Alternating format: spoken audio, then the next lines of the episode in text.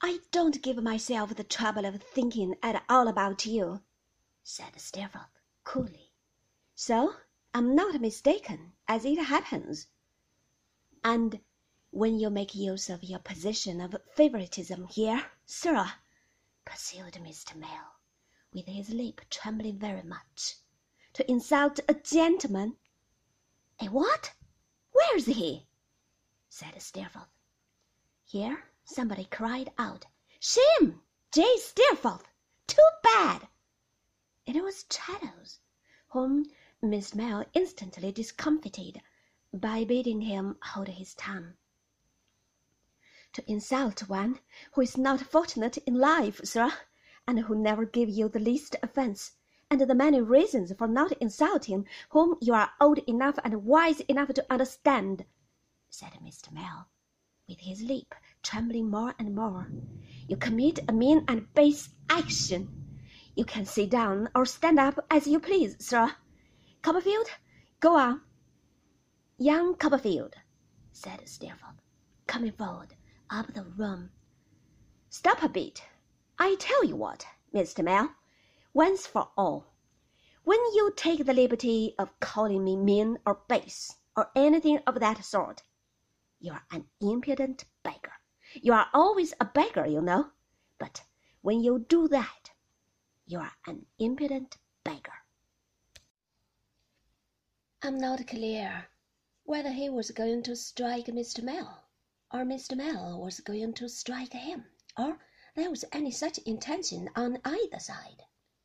I saw a rigidity come upon the whole school, as if they had been turned into stone, and found Mr. Creakle in the midst of us, with Tungay at his side, and Mrs. and Miss Creakle looking in at the door as if they were frightened. Mr. Mell, with his elbows on his desk and his face in his hands, sat for some moments quite still. Mr. Mell, said Mr. Creakle, shaking him by the arm, and his whisper was so audible now that Tungay felt it unnecessary to repeat his words. You have not forgotten yourself, I hope? No, sir, no, returned the master, showing his face and shaking his head and rubbing his hands in great agitation. No, sir, no, I have remembered myself. I, no, Mr. Creakle, I have not forgotten myself. I, I have remembered myself, sir. I, I could wish you had remembered me a little sooner, Mr. Creakle. It, it would have been more kind, sir, more just, sir. It would have saved me something, sir. Mr. Creakle, looking hard at Mr. Mell, put his hand on Tungay's shoulder, and got his feet upon the form close by, and sat upon the desk after still looking hard at Mr. Mell from this throne, as he shook his head and rubbed his hand and remained in the same state of agitation.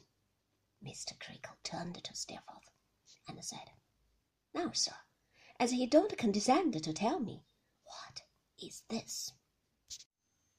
Steerforth evaded the question for a little while, looking in scorn and anger on his opponent and remaining silent.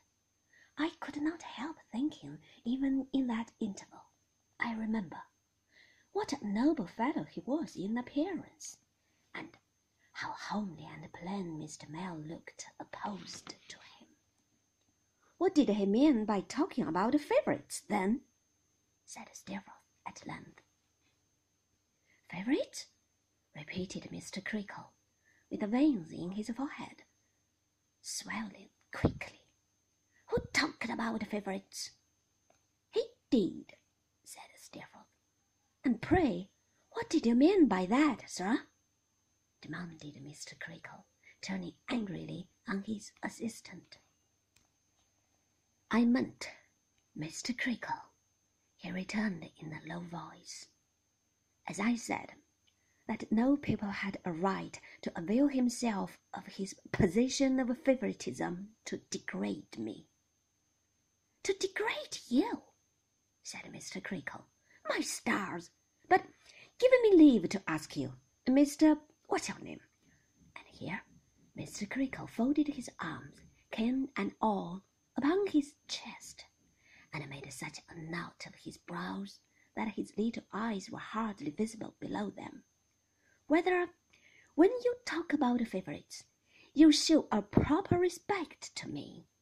To me, sir, said Mr. Creakle, darting his head at him suddenly, and drawing it back again.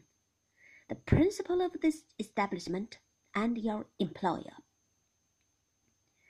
It was not judicious, sir, I am willing to admit, said Mr. Mell. I should not have done so if I had been cool.